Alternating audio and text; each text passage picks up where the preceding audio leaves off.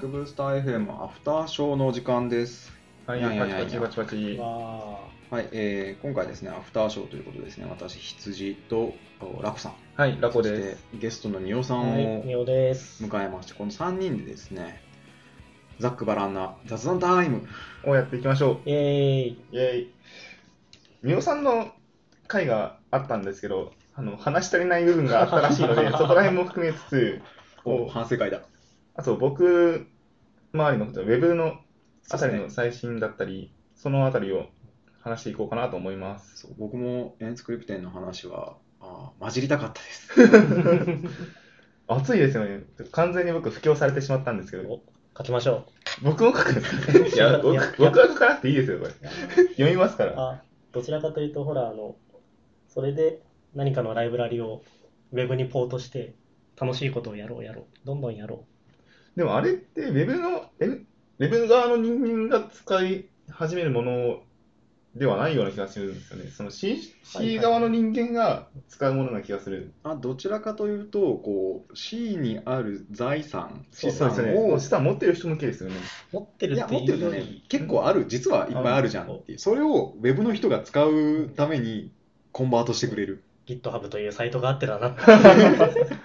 そこにライセンスが書いてあるのでうん、それに従ってコンバートしたら自分のサービスでモルモリできると。そう、これなんか一から書くのマジで、マジで辛い。なんかあのソースコード何メガバイトかあるしみたいな、そういうのあるじゃないですか。はい。そう、そういうのをゴリッとウェブに持っていくと、あ、C であるじゃん。ある。そうそう。だからその API はわかるので、じゃあ Web から叩こうぜっていう。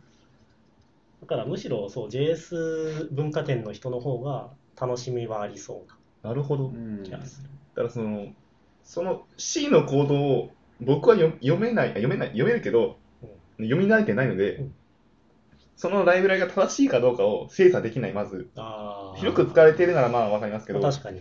こう、ニッチなやつだと、あの、スター十何とか、 あの、ち具体的だな。 うん具体的だねこ。うちょっとひるむやつね。ょっとひるむやつ、これ使っていいのかなちょっと、ちょっとひるむやつに関して、中身を精査できるかって言われると、ちょっと自信がない。まあ確かに。まあ、それはそうだけども、まあ、言ってこう、やりたいことに対してこう要望があるわけじゃないですか、自分の中で。はいそ。れに合う形のものを探して試行錯誤することができるようになったのは初めてのツールなので、ああ確かに。今から伸びていく文そう文文化になりますがあるはい。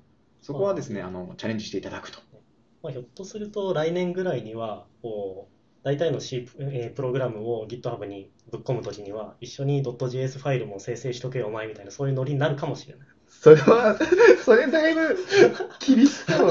そいや、でも実際ね、あのそんなの X86 用のモジュール、X64 用のモジュールみたいな感じで、C 言語界隈の人だとバイナリをたくさん用意するという文化は ある。あるんです。事前にビルドしてあげておく。そうそうそうそう。その優優ししい、優しい気持ち。優 しい世界は優しさに満ちている。うんそうなると、まあまあ、そうそう。で、なんだっけ、話し足りないことって。あ、そうそう。えーっと、あ、そう、WebAssembly の話。はい。 Web アセンブリーってさ、あの名前がさ、アセンブリーって言ってるじゃん。はいはい。あれは本当にアセンブリの意味でいいのアセンブリの意味、まあ、あの C シャープから書き出された MSIL を含むファイルをアセンブリファイルっていうのと同じぐらいにはアセンブリ。うん。要わは、からん。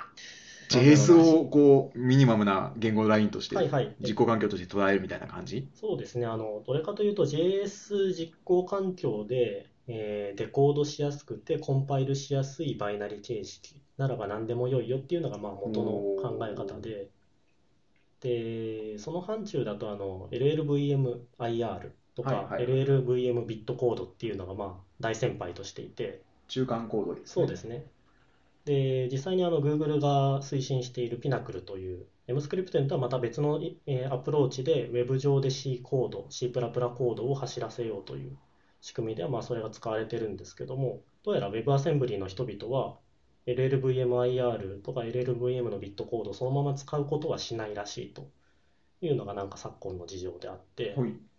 これまたなんか面白そうではあるんですけど、あんまりほ掘っていくとすごい大変そうでもあって、こう、最適化が関わる部分だったりそとうでかすね。もすあるので。のそもそも LLVM のビットコードって、えーコンパイラが一時的にその、えー中間出力結果をディスクに書き出しておいて、まあ、そこそこコンパクトになってくれれば良いという目的で作られているので、えー別にあのめっちゃ圧縮が効くよとか、そういうわけではないと。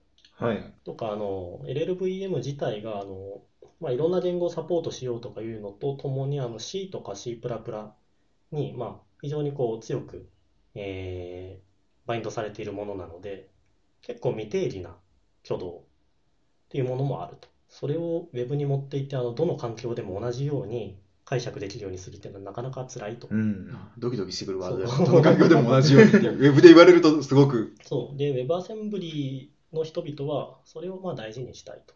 この、うんこのバイナリを読めば、どこでも同じ結果になるよっていうことを重視したいと。その仕様が固まった、固まりつつあるんでしたっけだいぶ固まりつつあるようなんですけど、まだドラフト状態ですね。しかも最初は C++ からの出力しか、コンパイルしかまだうん見てないんですよね。そうですね。ウェブアセンブリー、C++ だけなの今。今のところ C++ から WebAssembly にコンパイルする流れしかなくて、まずはまあ、一つうん。そうですね。やろうと。まあ、それでもあの、えっと、MScript 店で普通に出した AsmJS ベースのコードよりも、だいぶバイナリサイズ、まあ、当然ちっちゃくなって、かつあの gzip をかければいいじゃんと、えっと、JS のコードも gzip かければだいぶ縮むでしょと思うけれども、で、それよりもさらにちっちゃくなるうん、へーということで、あ、なるほど。初期ロード問題はだいぶ解決、うまくいけば解決されそうですよね。そうですね。まあ、さっき喋っていたようなエリアでも、やっぱり書き出された JavaScript コードが 500KB とか、ざざらなんで、 そうもう本当にあの1メガ超えるとかもよくある。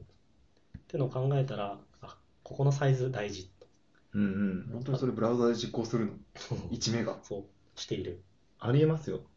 あります。ちょっとパワフルすぎないそう。いいかなって。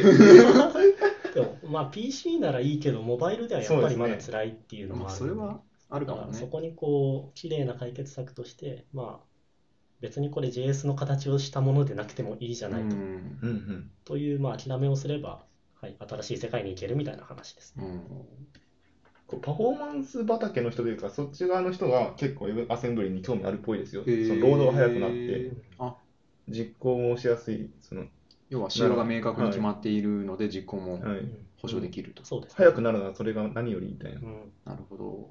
今後普及する、もしくはこうどういうふうに進化していくのか楽しみな技術ですね。ですね。うん。まあ、究極的には JS から WebAssembly に行きたいですよね。JS 自体も、うん JS をコンパイルして、WebAssembly にして、デプロイしたあないる。あーもう JS デプロイしたくないみたいな。いきそ JS のミニファイではもはやう。もう物足りもな。はいや物足りないと。お どこの世界に住んで るのラコどこの世界線の話をしているいや僕はもう、僕の、あの、やばいラインは1メガなんですよ。ー今のとこあろ。1メガ、1メガ以下なら全然 OK じゃんっていうーうん、気分で。でも人によっては300キロ限界の人もいますよね。わかります。なんか、300キロに割とラインあるんですよ。へ300キーロなら OK みたいな。ここまでだと許容範囲だけど、これを超えると曲がりならんみたいな。うんうもモバイル考えたら300キロじゃなくないみたいなーん。風潮、なんとなくあったりする。サイズ問題は結構重要ですそうねで。すね。ピナクルってさっき言ってましたけど、はい。あれですよね。え、P が、はい NACL 自体は Google のじゃない。あで、Google のネイティブクライアント。あれってどうなったんですかネイティブクライアント、まあ、ナクルは、はい、非常に元気にしてます。まだ元気なんです元か気にしてます。で、まあ、ピナクルはそれのさらなるポータブル版なので、また、うんえーっと、制約は厳しくなる。えーっと、使える API がそもそも少なくなるとか。ただなんか最近あの UDP のブロードキャストとか、ピナクルから叩けるようになったみたいなニュースがあって、 なんかなんか進化してる。あ、これ、まあゲーム用に使いたいのかな。まあ、ブロードキャストだとねまあ、そうですまねあ、UDP のブロードキャストはよくデバイス発見系でも使われあるーそうでのすでね、。そうなってくると、Google の何をやりたいんだというのがちょっと見えてくる可能性も。うんうん、ブラウザ複数あるとやっぱ大変ですよね。新技術使いたり使えなかったり。そう。そうなんですよ。まあ、新しい技術はどうしても使いたいんだけど、まあそそこの辺だと、ね、あの M スクリプテンのこうアプローチはすごく綺麗だったなっていう気そうがし正ますしいですね。そうサポートしてないやつでも普通に動くし、サポートしてたらさらに早いよってういうのはん、なかなかね、いいやい話だったな。ですね。あとは大丈夫もう話したいないことないですかもうナイス。おー見残したことはなないいっですす。かよかったよかっどたう。ぞ。僕は最近、最近というか、えっ、と、先日、あの、東京ノード学園祭というイベントに行ってきまして、ノード JS のイベントですね。日本ノード JS ユーザー会のイベントに。ほそこで、こう、ノード JS 界隈の Web 系の結構エッチな話を聞いてきたんですけど、う。ほう。なんか面白かったやつとか。面白かったやつが、パフォーマンス改善系のその実力系とおーこうああ、要は試してみた結果をこそうう、フィードバックしてくれる。があったのがあって、古い、まあ、負債ですよね。うん負債のコード、1ファイル5000行とかの負債を解決するために、まあいろいろ試行錯誤して、結局最終的に200行ぐらいになって幸せだぜっていう話だったんですけあど、ーまあその、そのこと、中で何使ってるとかとかじゃなくて、その、選定、使うライブラリの選定基準が、捨てられるかどうかで全て選んでたんですよ。あーそこが、その捨てるっていうのは、えっと、それが試して半、えっと、1年後ダメだった時に抜けられるかっていう、そん要ぐらい、は新しく、そう、それよりいいものが見つかった時に、どんだけ素早く抜けられるかを基準に選んでたっていうのが、えーなんか新鮮性とかめちゃくちゃ正しい気がして、うんウェブ関係なくこれつい、もうみんなすべきだなっていう気がすおるんですよね。ーっていうのがい、なんか一番学びがあった。ウェブの最新技術的には NPM3 とか、えっと、ノード5の話だったんですけど、うん。そこは、 ノード、結局、ノードの話がメインなんですよね、それやっぱりイベント的には。そうですね、半分、その、向こうの海外から中の人、ノードの中の人、うんうんはいはいあはいのはい。 TC300 っていう、あの、イクマスクリプトの使用策定グループがあって、うん。その TC39 っていうグループがあるんですよ。えーそこの中の人が一人来てくれてて、おお、熱い。はい、もう Chrome の中の実装してる人です。おお。が来てて、その人から、あの、新しい技術の話と、それとの付き合い方、今どうすればいいのかみたいな話を聞いてきたの、え聞か、聞きましたね。結局、ラゴ的には、こう、どういう付き合い方がベターだな。一番盛り上がったのが ES6 モジュールズの話だったんですよ。えっと、簡単に説明しますと、えー、Node.js だと、require っていう構文があるのをうん、ある歌いねま。す。あれが ES5 というか、CommonJS という仕様あの仕様になってて、うん、 require すると、その別のファイルの読めると。うん。あれをもう ECMAScript の仕様にしてしまおう、仕様にして、もっと使いやすくしようっていうのが ES6 モジュール、あ、ES2015 モジュールうん、ともう言うんんですけど、その仕様がまだ完全には固まってないんですけど、バベルというライブラリがありまして、はい。 ES6 で書いたコードを ES5 にトランスパイルする、あの、コンパイルするツールがあって、それ、それは独自の実装でそれを解決してるんですよ、今。なるほどね。こう、はい実際にはない構文なんだけども、ない構文というか、あの、 5のシンタックスが大体決まってるんですけど、それが実際にどう解決されるのか、うん。その、ファイルのどう、どう探して、どうインポートするのかっていう部分が完全に固まってないんですけど、バベルというライブラリは、今使うために、今できることで解決ししてしまったんですよ。うん。その無理やり中身中でこのコモン JS に置き換えて ES5 で今の今あるブラウザで動くようにしてるんですよね。はい。はブラウザじゃないんだ。ノード JS。まあ、ある今の、今の話だと、ノードのノードですね。ノードで動く自己環境な上で動くと。で。それがエッジな人たちにとって半ばデファクトスタンダードになりつつあって、ラベルを使本物じゃってないやんでるすけど、バベルを使って使う使うのが当たり前みたいな風潮がなりつつあって、まだ決まってないし、うん。本物が決まったらバベルと違う可能性だってあるから、うんあんまりバベルに信用するなって話をね、聞かされたんです。そうあーもうバベルに乗っかって、もう完全に背中預けるのじゃなくて、バベルはエッジな機能を試すために使ってほしいってうーいう、ん。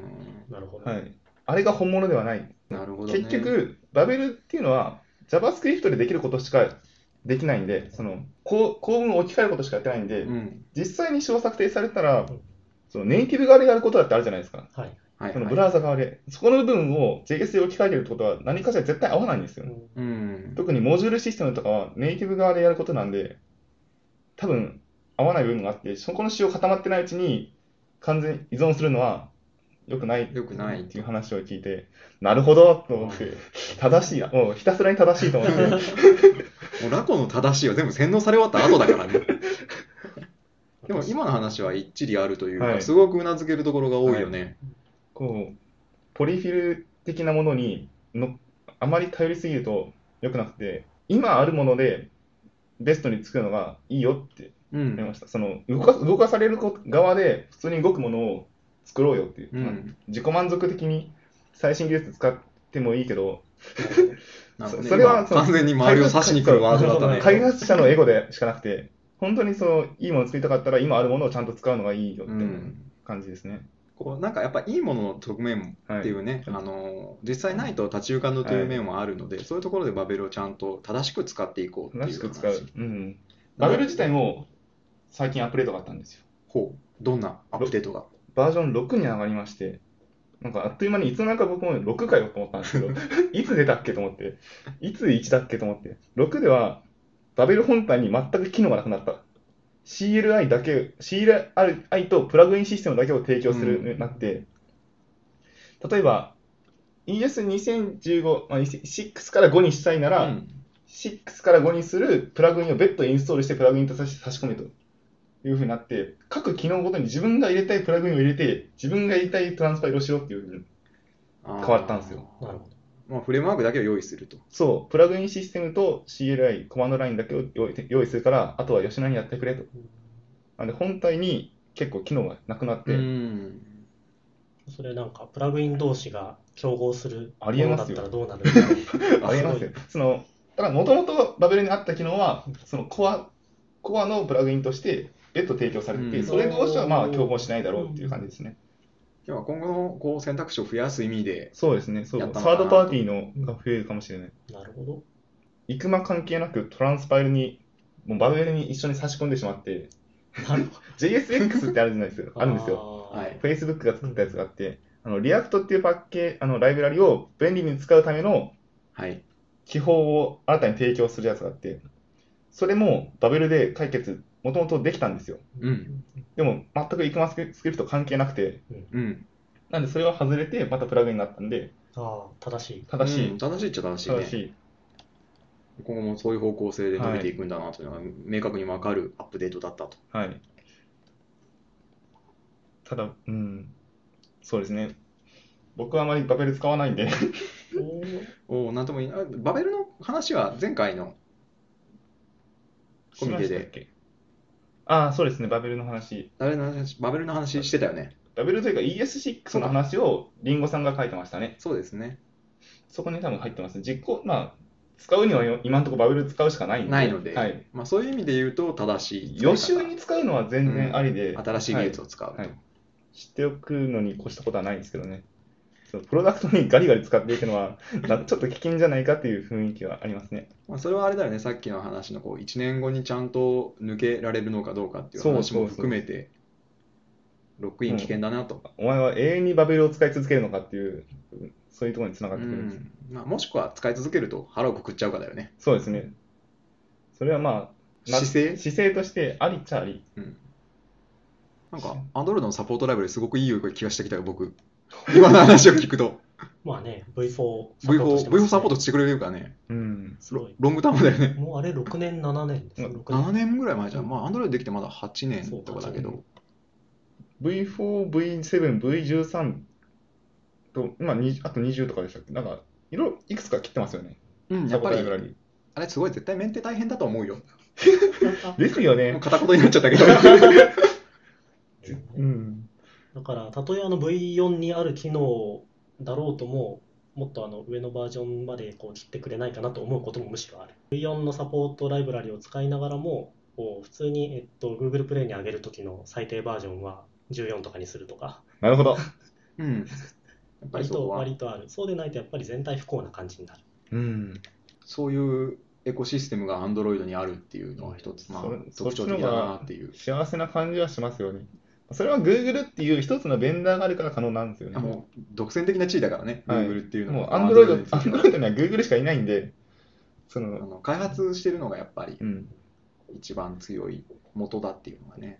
ウェブもベンダーが、ウェブにベンダーがいればと、ウェブのベンダーがいればと思ったことが何度あるか、それは、そのそれはどのレイヤーでえっ。と、なんで、Google、Apple、文字が、えっと、マイクロソフトう、ん。いろいろいますね。いろいろいますねまあ、それはいわゆるブラウザを作ってるそう、人ブラウザのベンダーだって、ウェブのベンダー、まなんかこう、あれだね、ウェブの世界にそういうのを求めると、あ、それが、あの、いいくま、いくまの標準化だった仕様り、であったりとか。あの W3C だったりする,、まあ、するんですけど、まあ、それはこう競技してるだけでってこう神がいないウェブに神がいないウェブに神を求めるの間違えてない欲しいですよ神僕はめちゃくちゃ欲しいです僕は管理されたい管理されて幸せになりたい 幸せな。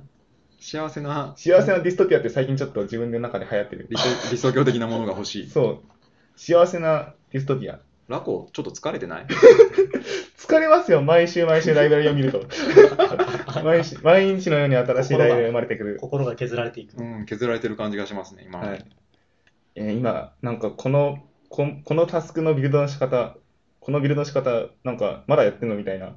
それ先月ほうほの、うそれ先月のアップデートでもう新しいの入ったから、それダサくないみたいな。ああマジかよってなるんです それ追いいかけてつる入ったのってなるんですよね。